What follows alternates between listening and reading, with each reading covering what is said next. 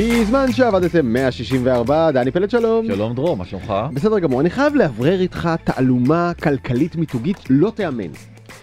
איך קרה שיוניקורנס, החדי קרן, התמזגו עם קשת בענן והפכו למותג צעצועים שאיתנו כבר, אני לא יודע, מאז שאני אבא זה איתנו עשר שנים קל ובטח יותר, אין שום תאריך סיום באופק, זה מותג חזק בטירוף, ילדים מתים על זה, איך זה קרה הדבר הזה? בתור מה אתה שואל אותי? בתור אה, אתה אבא מנוסה יצרן צעצועים? אתה יותר אבא בזמן ממני? אולי צריך להציע לקשת שלנו להחליף את את הלוגו ליוניקורן. נכון, להחליף ליוניקורן, תכניסו יוניקורן לקשת. זה- קצת עוצמה, זה- קצת עוצמה. קצת עוצמה. אגב, שאלתי גם את צ'אט GPT, מה גודל השוק של צעצועים מותגי יוניקורן, אתה יודע מה הוא אומר? נו, אין לו דרך למצוא את זה. כי כל פעם שאתה מחפש יוניקורן באינטרנט, למה אתה מגיע?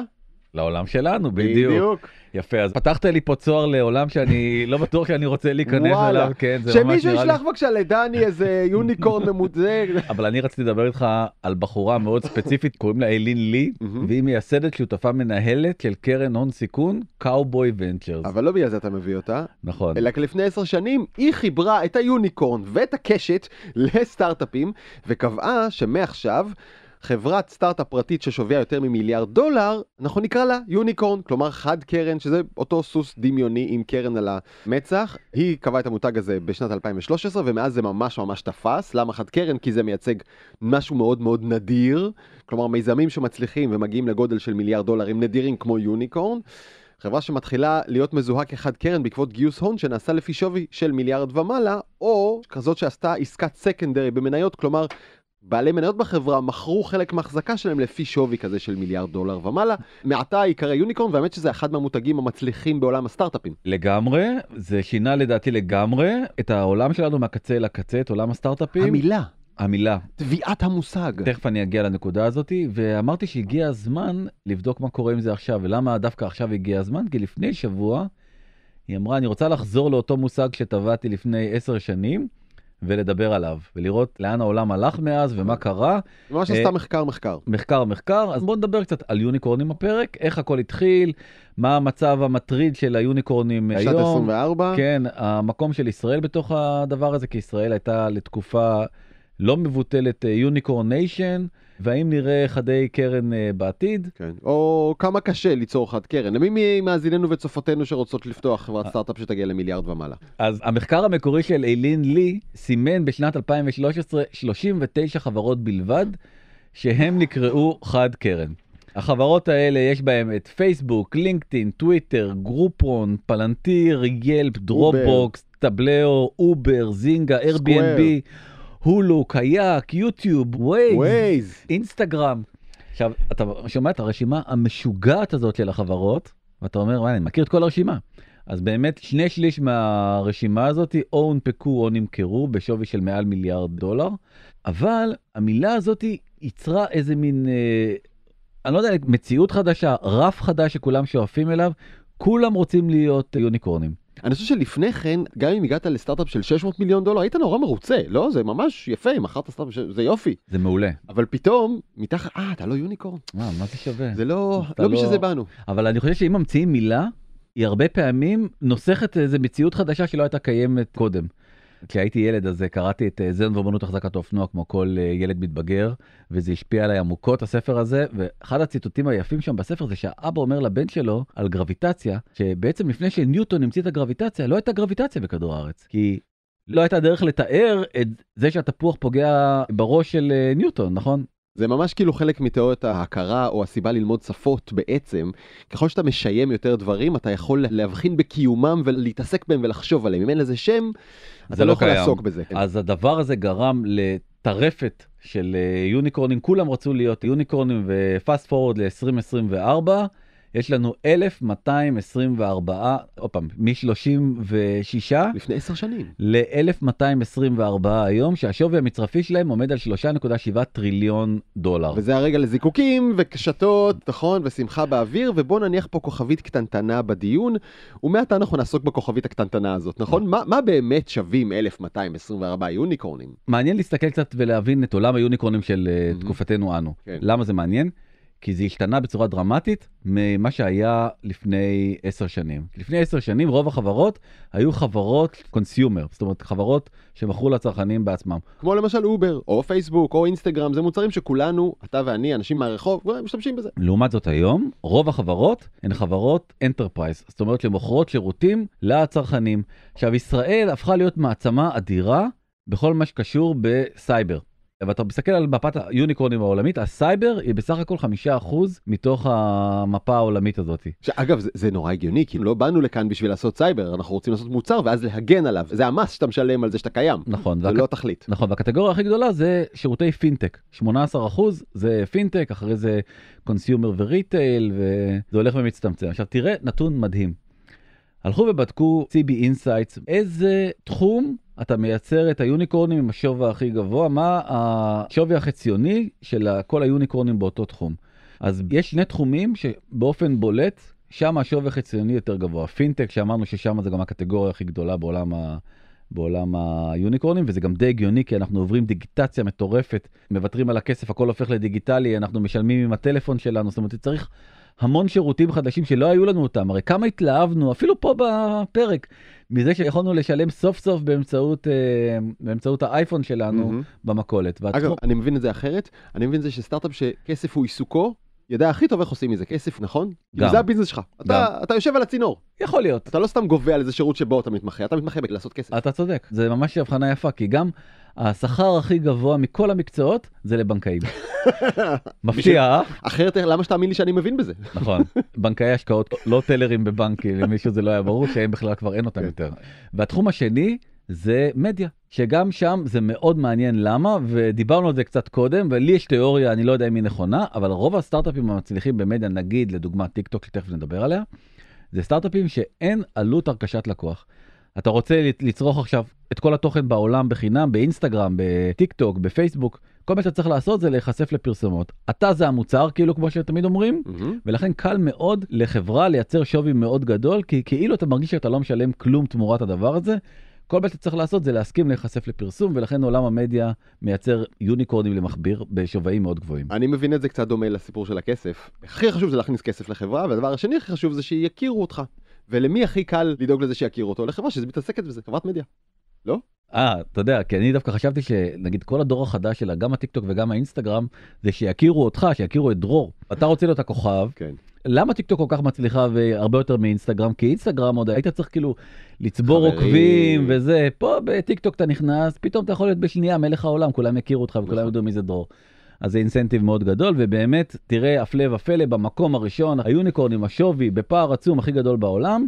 בייטדנס, חברת האם של טיק טוק. לפי הגרף הזה, שוויה 225 מיליארד דולר. זאת שאחריה ספייסיקס, אה, חברת הטילים של אילון מאסק, 150 מיליארד דולר. זה לא מיליארד או שניים. אה, מזכיר, תשמע, איזה סטארט-אפ שיעצתי לו פעם, המנכ"ל בא ואומר מההתחלה, תשמע, אנחנו לא מעניין אותנו להיות יוניקורן, אנחנו רוצים להתחיל מדקהקורן. צנוע. צנוע. מאוד. דקהקורן זה כמובן עשרה מיליארד דולר. כן. כאילו, היה איזה רגע שיוניקורן כבר עבר כזאת הוזלה, שכולם רצו... זה קל, יוניקורן זה קל. commodity להיות, מי לא יוניקורן היום? אני רוצה להיות דקהקורן. יעצתי לו להגיד את זה בשקט. כן, או לא להגיד בכלל. שיין במקום השלישי עם 66 מיליארד דולר, סטרייפ, שזה הפיננסי, כן, וזה גם הפיננסי, כמו שאמרת, זה במקום הרביעי, דאטהבריקס במקום החמישי, בהלימה למה שהראינו בעצם על הסקטורים היותר פופולריים, אתה יכול לראות שבאמת מדיה ופינטק חזקות בו. אבל מה שמעניין אותנו באמת זה מה קורה בישראל, מה קורה עם היוניקורנים הישראלים הדוהרים. אז ישראל ב-2021, כתבה מכלכליסט, באמת התיישנה הכי גרוע שרק אפשר, Unicorn Nation. כך הפכה ישראל לפס הייצור של חדי הקרן. אה, אנחנו דיברנו על זה כאן, אני זוכר. בקיץ 21. כן, כמה יוניקורנים, אה, היו, כן. היו אז, ואז חשבתי על זה. האם יש קשר בין השיר יוניקורן של אה, נועה קירל ליוניקורן? אז ינון יהל, אחד מכותבי השיר, אמר במפורש, השיר יוניקורן נולד כשדורון מדלי ואני חיפשנו ביוטיוב אם יש שיר עם המילה יוניקורן ולא מצאנו. והוא אומר הכל עבר לנו בראש מעבר לזה שאנחנו מעצמת הייטק בישראל שיש בה הכי הרבה יוניקורנים. זה התחבר נכון מכל הכיוונים. מעניין ואני רציתי להגיד לך דווקא משהו אחר לא קשור בכלל לעניין הזה. תחשוב איך היום כותבים שיר. אתה כותב שיר שאתה יודע שאחרי זה יחפשו אותו כן. ביוטיוב כן. ולכן אתה לא תבחר מילה שהיא מילה קיימת. תגיד, אף אחד לא יכתוב היום שיר שקוראים לו יסטרדי. כן. כי יהיה לך את יסטרדי, ואחרי זה 200 מיליון קאברים של יסטרדי, הופעות חיות של יסטרדי, והשיר כן. שלך, לא תוכל למצוא אותו בחיפוש.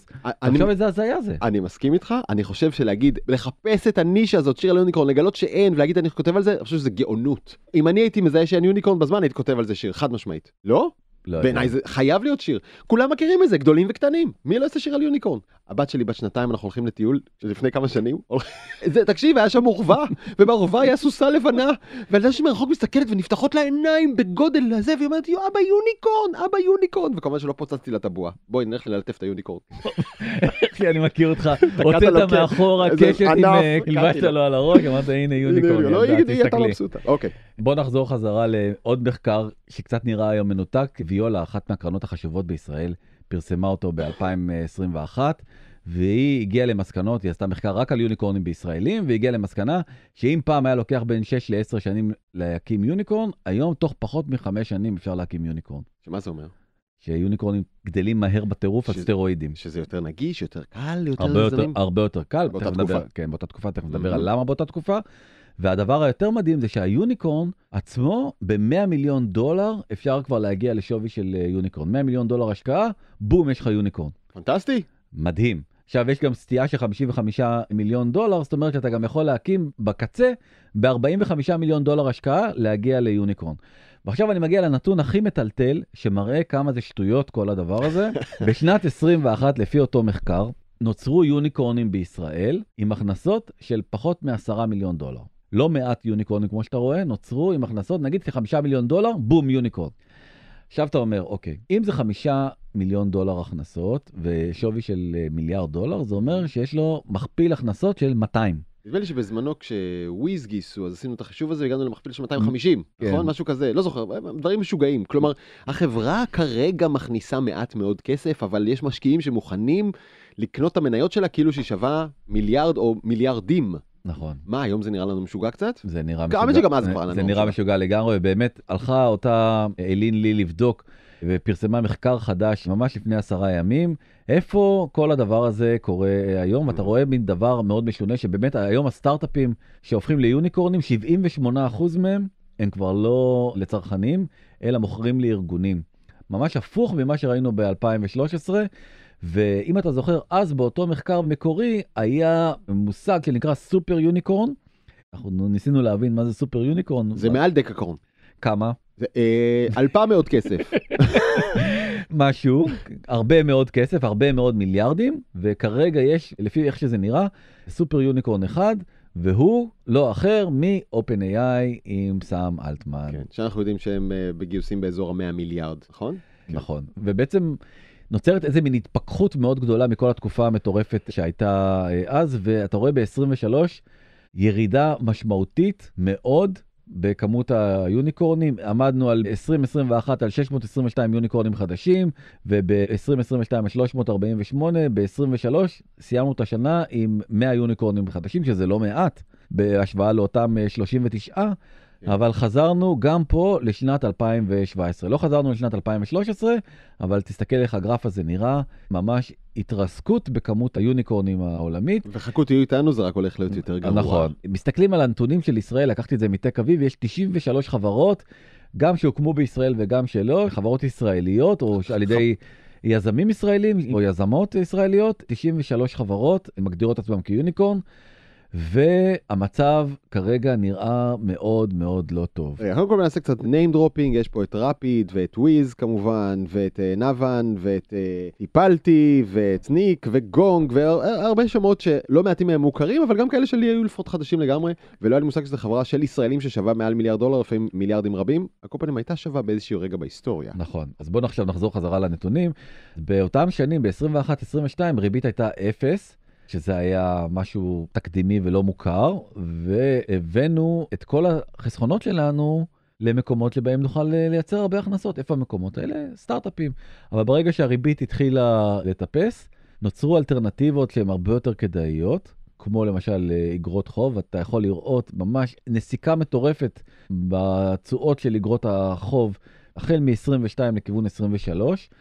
וברגע שיש אלטרנטיבות, הכל מתייבש ואין IPOs בכלל, 22 ו-23 היו שנים קטסטרופליות לשוק ההנפקות, Mhm. ואם אתה מסתכל גם על אלה שכבר כן הצליחו וצלחו את ההנפקות, אז מי שעשה אותן מוקדם, נגיד ב-2018-2019, הוא רק ירד ב-7% כמו Airbnb, אבל כל ההנפקות החדשות של 21-22, וואו, זה מרחץ דמים, דורדאש עם 45% ירידה, רובינהוד האפליקציה המפורסמת של גיימסטופ, היא ירידה של כמעט 70%, WeWork 99.9%, ואם אתה לוקח את כל היוניקורנים שהונפקו באותה תקופה, מיום ההנפקה לאיפה שהם היום, ירידה של 75% נכון לסוף דצמבר.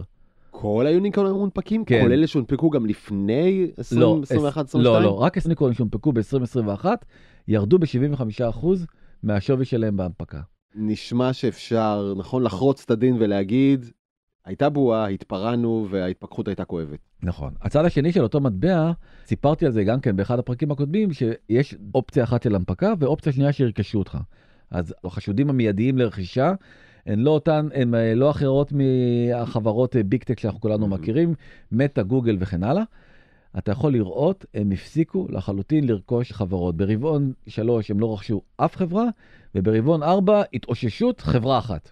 וואו. עכשיו, אתה מסתכל על שנים אחורה, אתה יודע שהיו רבעונים שהם היו רוכשים בהם אה, עשר חברות ומעלה, זה ממש אה, מספר מזעזע, והנתון היותר מזעזע זה שהן כל הזמן, החברות ביג טק האלה כל הזמן הולכות ומתחזקות וצוברות עוד ועוד הון. מהמם. השווי המצרפי שלהם כבר היום עומד על 11.5 טריליון דולר, give or take. רגע, בוא נעשה שנייה הפרדה ברורה. יש את חברות הביג טק, שכבר אפשר לקרוא להם יוג' טק או מונסטרס טק, ואנחנו מדברים כמובן על מייקרוסופט, אפל, גוגל, כלומר אלפאבית, אמזון, אנווידיה, מטא. החברות הללו מצרפית שוות יותר מ-11 טריליון דולר. מולן 1,200 יוניקורנים שווים ביחד פחות מ-4 טריליון דולר. שליש. עכשיו, למה זה מציק לך? זה מציק לי, כי אתה יודע שהיוניקורנים האלה הן אמורות להיות האפל והמייקרוסופט הבאות של העולם. אבל מה שקורה זה שהן לא נרכשות, אין להן הנפקות, הן נחלשות מאוד. החברות הגדולות, שאין להן אינטרס להביא חדשנות לעולם כי הן מונופוליסטיות. זאת אומרת, אם כוחן כבר גם ככה כל כך גדל משנה לשנה, אז איזה סיבה יש להן עכשיו להשקיע עוד יותר כסף ב-R&D? אין להן שום סיבה. כן. אולי מטא היא הדוגמה הכי טובה לזה, חברה טכנולוגית שאמורה להוביל חדשנות, אבל בפועל אתה יכול לראות איך שהיא או מעתיקה חדשנות או חונקת חדשנות, עושה לא פחות מאשר מביאה חדשנות לעולם, נהיה צנועים, ובהרבה מקרים חברות הטכנולוגיה הענקיות הן מחסום בפני חדשנות כי אף אחד לא יכול... האם ראיתם מנוע חיפוש חדש לאחרונה? לא. האם ראיתם שירות מייל שמצליח לאחרונה? לא, ושירות ניווט? לא וגם לא יהיה. נכון? כי חברה ענקית עומדת שם וחוסמת את הדרך. מצד שני אני רוצה לומר לך, גם היוניקורנים האלה, חברה של מיליארד דולר, גם היא רוצה להיות מחסום, גם היא בונה את ההגנות בפני תחרות. כלומר, יכול להיות שכאן המתחרים לכל הדבר הזה זה סטארט-אפים קטנים של 30 מיליון דולר. אבל הסטארט-אפים הקטנים האלה של 30 מיליון דולר, אם לא יהיה מישהו שישקיע בהם, או לא יהיה מישהו שירכוש אותם, או ינפיק אותם, וכל זה דרכים כל זה לא בעצם יקרה. להכניס כסף, הם לא יוכלו לפתח את המוצרים שלהם. כן. צריך הרבה מאוד כסף כדי להגיע בסוף עם מוצר טוב. מהמם. OpenAI, שטלטלה את העולם הזה, עשתה את זה בזכות אדם אחד שנקרא סטיה נדלה, שהימר עליה והשקיע בה 13 מיליארד דולר. ברגע הנכון. 13 מיליארד דולר, אבל זה סכום, אין סטארט-אפים שמשקיעים בהם 13 מיליארד דולר. כן. יש אחד כזה, קוראים להם OpenAI. כן. דרך אגב, זה כל כך טלטל את השוק, שזה אילץ את גוגל לעשות השקעות אדירות. זה מדהים שאתה שואל את זה, כי אפל לראשונה בהיסטוריה שלה, ב... אני לא זוכר, 15 שנה האחרונות, מגדילה את הוצאות ה-R&D. כל שנה הוצאות ה-R&D שלה הלכו וירדו וירדו וירדו, השנה, פעם ראשונה שהם גדלו. למה? כי אין לה ברירה. היא רואה מה קורה עם ה-AI, מבהיל אותה מאוד איך כולם עוקפים אותה בסיבוב. גם כן, אמרתי לך שזה יקרה לפני שלושה או ארבעה כן, חודשים. שמייקרוסופט תעקוף את אפל. נכון, אגב זה באמת קרה, אבל זה חייב אותם לצאת מהאזור הנוחות שלהם ולקחת סתם כסף מהצרכנים שאין להם אלטרנטיבות ולהתחיל להשקיע. מה אתה אומר, ה-11 טריליון דולר שהביג טק האלה שוות, בעוד חמש שנים, יכול להיות גם 25 טריליון אני דולר? חושב שזה הולך לשם. כלומר, כמה שהן עכשיו ענקיות ומנופחות בשווי, יש מצב שזה עדיין הזדמנות השקעה. לדעתי לגמרי כן. אני עוד פעם, אני לא יועץ השקעות ואני שם אה, את... שם- כוכבית, הנה, השידור כן, זה... לא, לא, לא. בדיוק, אבל כן. אני לגמרי מסכים עם הדבר הזה. זה גם קורה. הן רק כן. עולות ועולות ועולות כל הזמן. בניגוד למצבם של ה unicorns, אגב, שקיבלו עכשיו כינוי חדש. נכון, אז במחקר הזה היא אמרה, אוקיי, הלך לי כל כך טוב עם ה- לחבר את המילה unicorns ל... לשחזר את ההצלחה. כן, נמציא מילה חדשה. והמותג הבא הוא זירפיקונס. זירפיקורנס. אה, איזה, לא, לא כל כך, לא, לא מתגלגל על לא הלשון. נגיע ללשון. וזירפיקורן זה קיצור של Zero Income Rate period. כלומר, יוניקורנים שנולדו בתקופה של ריבית אפסית, ועל כן שאבו כסף באופן לא פרופורציונלי למהות הכלכלית האמיתית שלהם. ומה היא מצאה במחקר החדש שהיא פרסמה? או, כלומר, אם נגיד שאתה יוניקורן, ונגיד שגייסת לפי שווי של מיליארד פלוס, ואתה מסתובב עם הטייטל, כמו שמלכת יופי הולכת עם השנה שלמה שלה ללכת עם הסרט והטיירה והכתר, נכון? הם מסתובבים איתו ארבע שנים, כאילו מ-20 עד 22, 60% מהחברות שגייסו אז, לא גייסו. תכף נגיע ללמה לא, כן. אבל הנתון היותר מדאיג זה ש-93% מהחברות עדיין פרטיות, לא קרה איתם כלום. וואלה. כלומר, הם תקועים במין לימבו כזה באוויר, לא ברור אם הם עולים או יורדים, מין ריחוף כזה. לגמרי. זה כמו לקחת בלון הליום ולקשור לו כפית ושהוא יהיה שם, עומד. אהבת? מאוד, עם ציור של אה, יוניקורן על הבלון. 47 יוניקורנים ישראלים, עוד פעם, גם אצלנו אותו דבר, נמנעו מלגייס מסוף העידן הריבית האפסית, כתבה בדה מרקר. והנה הדוגמאות. רפיד, טיפלטי, פיירבלוקס, גונג, מון אקטיב, מליו, פפאיה, ארמיס, חברות מעולות אחת-אחת דרך אגב. גייסו בשווים של שלושה, חמישה, שמונה, אפילו יותר מיליארד דולר, לפני שנתיים, כולן. כן, ולא מגייסות. יותר. ולא מגייסות. אולי כן לא צריכות, תשמע רגע, מאוד. חברות כאלה, הנה אתה מראה כאן טבלה מכלכליסט עם ההכנסות, חלקן מכניסות מעל 200 מיליון דולר בשנה, יש אפילו את נאבן שמכניסה מעל 500 מיליון דולר בשנה, למה שחברה כזאת תצטרך כסף? יש לה אז- אחלה הכנסות. אז ברור, כמו בכל uh, תרשים של uh, התפלגות uh, נורמלית, שיש חברות מאוד טובות ומאוד מצליחות, שכנראה לא יצטרכו לגייס ואולי באמת יגיעו להנפקה בשווים משוגעים ומבטיחים, והלוואי וזה יהיה המצב. Uh, אבל יש לא מעט חברות, רשימה הרבה יותר ארוכה. ברור כנראה שהשווי שנקבע להם בגיוס האחרון הוא קצת מנותק מהמציאות הנוכחית. ולכן הם בלימבו הזה שאתה מתאר אותם, וגם זו רשימה כל כך מרשימה של חברות מפוארות אה, ישראליות, שאתה לא יודע כרגע מה יעלה בגורלן. אני כן. מקווה שטוב, אבל לא בטוח, ביניהן ורביט, אורקה, אורקאם, לושה, יוטפו, פיירבול, צייסנס, אקווה, נו ניים, סימפלי, ברינג. שמע, כותבים כאן אה, כלכליסט למכירה במחיר מציאה. בוא ניכנס לסימפלי. מחיר מציאה? כמה זה מחיר מציאה? אני מת, זו חברה מדהימה. זה עולה זה 9.90 לחודש. לא? אגב, הרבה יותר, 300 שקל לשנה, אה, אוקיי. ואנחנו משלמים את זה בתענוג, והילדות שלי מנגנות עד היום כבר שנים. זו חברה של אפליקציה ללימוד נגינה בבית, אה, פסנתר, גיטרה, גם שירה, והם עושים עבודה פצצה. מקווה שיהיו מאלה ששורדים את המצב הזה היטב. ובוא נסביר שנייה רגע מה באמת קורה כאן. יש לנו עלייה בריבית שמביאה את הירידה בשווי הסטארט-אפים, שמביאה ירידה בשווי ההחזקה של הקרן הון סיכון שבעצם השקיע בהם, שמביאה לשווי בצורה משורשרת, לשווי בהחזקה של המשקיע המוסדי שהשקיע בה, אתה יודע, זה מין שרשרת ערך כזאת שגדלה, שמביאה לירידה בשווי החיסכון הפנסיוני שלך ושלי. זה מה שקורה, ולכן אף אחד לא רוצה ומעדיפים להשאיר אותם אה, תלויים אה, באוויר. כלומר, אם הן תגייס נשוב, חברה שגייסה לפני שנתיים, בשווי של 4 מיליארד דולר, אם היא תיגש היום לשוק לגייס שוב, השוק יגיד לה, אהלן אהלן, את שווה 700 מיליון. את שווה מיליארד וחצי, אבל יהיה חיתוך אגרסיבי בשווי, אז חברה שלא חייבת, אומרת, אז לא נגייס, לא עכשיו, נדחה, אולי יסתדר משהו. הם מניחים שהריבית תרד, תכף נגיע לזה, ואז אה, השוק אה, עוד פעם יחזור חזרה למומנטום שלו, כי תמיד אנחנו נעים במעגלים. ונשאלת השאלה, למה בעצם חברות לא מתות? כאילו, איך זה קורה? אז דבר ראשון, הם כן, יש מושג חדש שנקרא זומביקורן. וואי, איזה מפחיד זה. ויש הרבה חברות, עוד פעם, לפי כלכליסט, שנמצאות במצב הזה, שזה רק הן תלויות בין אה, חיים למוות. אה, אה, לא בא לי להגיד את השמות של החברות, כי אני מרגיש... אה, זה לא אנחנו, צר זה... לי, כן, צר לי עליהן. אבל אה, נמצאות פה סטורדוט ורפיד וסייבריזן, ככה לפי כלכליסט, חברות שמצבן אה, תלוי בין אה, חיים למוות. ועוד פעם, זה מדהים, כי לאף אחד בשרשרת הזאת אין אינטרס שהן אה, חס וחלילה תחזיר את אה, נשמתן אה, לבורא, ולכן הן תלויות במצב כזה של אה, חוסר ודאות, מונשמות, בוא נגיד ככה, אבל עדיין מעדיפים לא לבצע את המחיקות, ולכן הן לא מוגדרות אה, כמתות. ויש גם כאלה שבסוף מתות. אני כן חושב שבשנה הקרובה, דרך אגב, נראה הרבה הרבה יותר מה... חברות שמוגדרות כזומביקונס, אה, כמתות.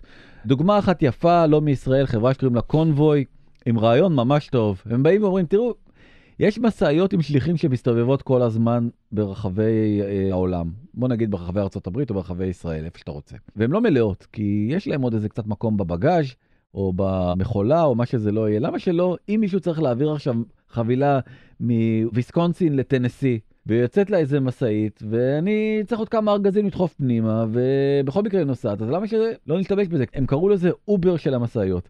תדע לך שכל סטארט-אפ שקוראים לו אובר של משהו אחר, או כן. זה, דינו להיכשל, זה, קח כלל אצבע ממני טיפ. אה, אבל האמת שזה נשמע ממש מעולה, זה כולה הרי בעיה, brokerage של דאטה, נכון? איפה המשאית, כמה מקום פנוי יש לה, כמה דבר אתה רוצה לשים, כמה אתה מוכן לשלם על זה, כמה זה אקסטרה סיבוב בשבילו, זה כולה דאטה, אפשר לסגור פה עסקה. נכון, אז הרעיון הזה, שהוא רעיון מאוד יפה, נכון? זה נשמע על פניו אה. רעיון מדהים, הדהים את אה, טובי המוחות בעולם ההשקעות, ביניהם ביל גייטס וג'ף בזוס, היריבים המושבעים, וגם אל גור. למה אל גור? כי הוא אמר, וואו, זה פשוט חוסך כל כך הרבה זיהום של סתם עוד משאית שתצא מנקודה א' לנקודה ב', כבר נעמיס את זה ואנחנו נשמור על כדור הארץ. גדלו וגדלו וגדלו בשווים, הגיעו לכמעט שווי של 4 מיליארד דולר, אבל המודל הזה פשוט לא עבד, והנהגי משאיות לא הצליחו לשתף פעולה עם האפליקציה ועם המוצר הזה, ובניגוד לאובר, שיש אין סוף נהגי רכבים פרטיים שמוכנים לקפוץ מהפיג'מה בשביל 20 דולר ולהסיע נוסע בתוך העיר שלהם מנקודה א' לנקודה ב', כנראה שבמשאיות זה הרבה יותר מורכב, אין כל כך הרבה קווים שבדיוק מאפשרים לך את הנסיעה שאתה רוצה מהנקודה שאתה רוצה לנסוע אליה לנקודה שאתה רוצה להגיע אליה, פעם ראשונה. פעם שנייה, רוב המשאיות לא שייכות לנהגים הפרטיים, שייכות לח... לחברות. חברות, הדבר שהן הכי לא רוצות זה לשתף פעולה עם סטארט-אפ שיכול להרוג להם את ה business ובעצם להוציא אותם מהמשחק. אז הסטארט-אפ הזה, למרות הרעיון המאוד מאוד אה, אידילי שלו, ואחרי שהוא גייס באמת מאות מיליוני דולרים, נסגר, וכל פרק אנחנו חוזרים עוד פעם ל-AI. לא עוד פעם AI. תקשיב, זה מספר מדהים. 60 אחוז מחקר של אקסל, 60 אחוז מהסטארט-אפים של 2023 הם סטארט-אפים של AI. וואו. זאת אומרת, כל שניים משלושה סטארט-אפים הם סטארט-אפים של AI. זה באמת, אי אפשר להבין את זה, שהגיעו לסטטוס של יוניקורן. גם בישראל, היוניקורן האחרון, הגיוס האחרון הגדול, זה AI21 Labs, ובכותרת של דה מרקר, פרופסור שוהם אומר, אנחנו בתחום לוהט. אצלנו זה לא סתם דמו שעובד לפעמים. זה נכון, יש להם טכנולוגיה מדהימה לא, שעובדת, אני אבל אומר, הם בתחרות קשה. אני לא, חס וחלילה לא מקטין, אני באמת אומר, תגיד שאתה AI, ויש לנו AI, וזה גם כולם עכשיו אומרים. נכון, אבל הם היו AI לפני שהיו AI. נכון. נכון. וזאת הבעיה בדיוק, שהיה AI לפני שהיה AI, רק שהוא לא באמת היה AI. אחד המשפטים הברורים שלי, אבל אני אסביר למה אני מתכוון. היו המון סטארט-אפים שהשתמשו בכל מיני מודלים של AI שהם בנו בעצמם. גם אנחנו בקרן השקענו בחברות כאלה, והחברות האלה עכשיו נופלות על האף אחת אחרי השנייה, כי ה-AI שהיה אז, הוא, איך לומר, חצי כוח לעומת ה-AI שיש היום. לפני חצי שנה הראינו סלייד, שבו בצד אחד היה 2023 סטארט-אפים של אה, AI, מיליון לוגוים צפופים קטן קטן קטן קטן קטן. זוכר את זה? כן, 2024 רק לוגו אחד. כן, OpenAI. זה סטארט-אפ צחוקים של אה, מישהו מעולם ה-VC עשה. כן, כן, מצחיק מצחיק, אבל כן, זאת, זאת המציאות. חברה כזאת שהייתה חברת AI, היא אמרה, אני הולכת אה, להמציא חממות, אבל עם AI, יהיה בהם AI, אתה תגדל את ה... אני בעד חממות עם כן, AI. אתה תגדל את הצמחים עם AI. זאת אומרת, זה בעצם, כל החממה הזאת זה רובוט אחד גדול. זה בעצם מה שהדבר הזה, ואנחנו נגדיל את התפוקה שלנו בפי 30, בהשוואה לחממה רגילה כזאת. מוש, ברם כן. אולם. ברם עולם, זה לא קרה, והיה צריך פועלים, והדבר הזה לא עבד, והיה חום אימים, אי אפשר היה לעבוד בחממה הזאת, והחברה הזאת נסגרה, אחרי שהיא הונפקה. כבר, כן, ואז אה, נסגרה. סוף השבוע שעבר, כתבה, כותרת עוד פעם מדה מרקר, תום לבנה הבטיח הכנסות של מיליארד דולר לסטארט-אפ שלו, אך לא צפה דבר אחד, או לא צפה איש אחד, יותר נכון לומר, ולאיש הזה קוראים סאם אלטמן. החברה שלו, של תום לבנה, חברת ורביט, שבעצם ניסתה לפתור בעיה מאוד גדולה של תרגום. עם לול ותרגום. כן, שעולה המון כסף. אתה היום, זה אחד הדברים ש-AI פותר הכי בקלות. כן. דרך אגב, חלק מהתוכנות בחינם, או בתשלום מאוד סמלי. אז השאלה היא לאן זה מתקדם, אז uh, אני רוצה לדבר לך עוד פעם על המעגליות של ההשקעה בטכנולוגיה. אז כרגע אנחנו נמצאים בנקודה שההשקעה בסטארט-אפ היא פחות אטרקטיבית, ואז גם ההשקעה בקרנות הון סיכון פחות אטרקטיבית, ואז אין כסף להשקיע בסטארט-אפים, ואז נוצרת ירידה של uh, כמות הסטארט-אפים החדשים. והדבר הזה גורם לבלימה של השוק. דיברנו על ישראל, בישראל זה דרמטי, הבלימה הזאת של השוק היא תהיה משמעותית מאוד, אנחנו נרגיש אותה בשנה הבאה. ואז מה קורה? הריבית יורדת כי רוצים להאיץ עוד פעם את הצמיחה. ואז שוב פעם יתחילו להשקיע בסטארט-אפים. את כל המעגל הזה, את מי זה לא מעניין? את? את הסעודים ואת כל הח- החברים מהמפרץ הפרסי, זה לא מעניין, כי הם לא משחקים במשחק הזה, יש להם מלא מלא מלא כסף, והם מוכנים לפזר אותו לכל מי שצריך עכשיו השקעה. אז כנראה המשקיע המשמעותי ביותר ברכישה של אה, אילון מאסק את אה, טוויטר, איקס, איך שלא קוראים לחברה הזאת היום, אז אה, ה-prince הסעודי השקיע בטוויטר. ויז'ן פאנד, הקרן הכי גדולה בעולם, היא גם ממומנת על ידי כסף סעודי, ו-The Information אמרו, תראו, קרה משהו דרמטי בשנת 23, מתוך העשרה משקיעים הזרים הגדולים בעולם, חמש קרנות הן קרנות סעודיות, או אמירתיות, או קטריות. Mm-hmm. זאת אומרת, רוב הכסף שהיום שמוזרם לעולם בצורה משמעותית, הוא כסף שמגיע מהמפרץ הפרסי. וזה ממש משנה את המפה. בטח. אגב, לפני שלושה חודשים, מי נכנס לתוך uh, OpenAI כמשקיע? G42, קרן ההשקעות של איחוד האמירויות. וגם הם מקימים, וזה בכותרת, הם מקימים איתו מפעל צ'יפים עם המשקיע הגדול, וגם רוצים להקים בעצם ועידה אלטרנטיבית לדאבוס מהפרק כן, הקודם. כן, כן. ומי עומד בראשה? צ'מאט מהפודקאסט All In. איפה זה רוצ... יהיה? בקטר. אלא מה? אז השאלה המתבקשת זה האם נשוב לראות אה, יוניקורנים באחו, והתשובה לדעתי היא חד משמעית כן. גולדמן סאקס צופים שתהיה השנה צמיחה משמעותית מאוד בכמות ההנפקות. כמות ההנפקות גם תשחרר את התור המאוד ארוך של סטארט-אפים שמחכים כבר להיות uh, מונפקים. לפי גולדמן סאקס יש תור של 12 שנה. טוב, כן. אני חושב שהשאלה מהזווית שלנו זה, האם ישראל תהיה בין האומות שנהנות משחרור התור הזה ומגדילת הסטארט-אפים החדשים או היוניקורנים החדשים? אז אני רוצה להראות לך, מתוך המחקר הזה של העשר שנים אחרי של איילין לי, היא מתייחסת לישראל בצורה עקיפה. ובודקת מאיפה מגיעים היזמים של היוניקורנים השנה, ב-2023. 30 פאונדרים כן. מגיעים מסטנפורד, MIT והרווארד, זה האוניברסיטאות עם הכי הרבה יזמים, ובטיר השני נמצאות ברקלי ופן וקורנל. וקורנל. ובטיר השלישי, ביחד עם דיוק וייל ו-NYU ופרינסטון, הכי טובות בעולם, נמצאות גם האוניברסיטה העברית, אוניברסיטת תל אביב ואוניברסיטת בן גוריון. מדהים. אגב, נשמע אותה מתראיינת, היא הזכירה גם את הטכניון, שאני לא יודע למה הוא נכנס לזה, אבל אין ספק שהמוסדות הישראלים בשורה הראשונה של המוסדות האמריקאים. זה מדהים. שמהם יוצאים יזמים שפותחים... אני חושב שזו תעודת בגרות רצינית מאוד לכל ההייטק הישראלי ולכל האקוסיסטם שתומך בו, שכולל בתוכו את האוניברסיטאות, זה ממש מרשים לראות, והדבר... זהו, את ה-slide הבא של המעסיקים, מאיזה חברות או מאיזה מעסיקים יצאו היזמים, אז עזוב רגע את הזה, כל השקף מלא בלוגוים של חברות הייטק בעיקר, וחברות ייעוץ ובנקים. חוץ מלוגו אחד שהוא לא זה ולא זה ולא זה. IDF, צה"ל. הכל זה יאהו, אמזון, IBM, אורקל, HP, אינטל, סקוויר, לינקדאין, מטא, מייקרוסופט, גוגל, משם יצאו יזמים, ומצה"ל. מדהים. זה פשוט מרגש לראות את זה. מסכים. אמ, שאגב, מי שאוהב להזכיר את הנתון הזה הרבה זה פרופסור ג'י. ופרופסור ג'י באמת נותן גם טיפ בניוזלטר האחרון שלו, מאוד מאוד יפה. הוא בא ואומר, תקשיבו, גם נגיד הקמתם יוניקורן וזה, לא הולך, לא קרה שום דבר. אנחנו אומרים שהסיכוי לסטארט-אפ להצליח הוא 1 ל-10, נכון? זאת הסטטיסטיקה שאנחנו כולנו מכירים. הוא עשה מחקר, והוא הגיע למסקנה שבסטארט-אפ העשירי, הסיכוי שלך להצליח הוא שני שליש. הוא משמעותית יותר גבוה מהסיכוי שלך להיכשל. אתה צריך להיכשל קודם. כן. אם נכשלים, עדיף להיכשל מהר, להמשיך הלאה, לשחרר ולהתקדם. דרך אגב, הוא נותן עוד נתון מדהים, שהדבר הזה גם נכון לגבי אנשים שתקועים בעבודה.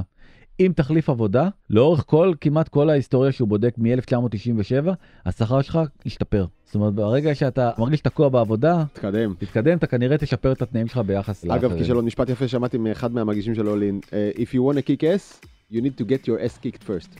תלמד מלחטוף. בדיוק. Oh, yeah. שינה היא כמו חד קרן. לפי השמועות היא קיימת, אבל אני בספק אם אפגוש כזאת. דוקטור סוס. Okay.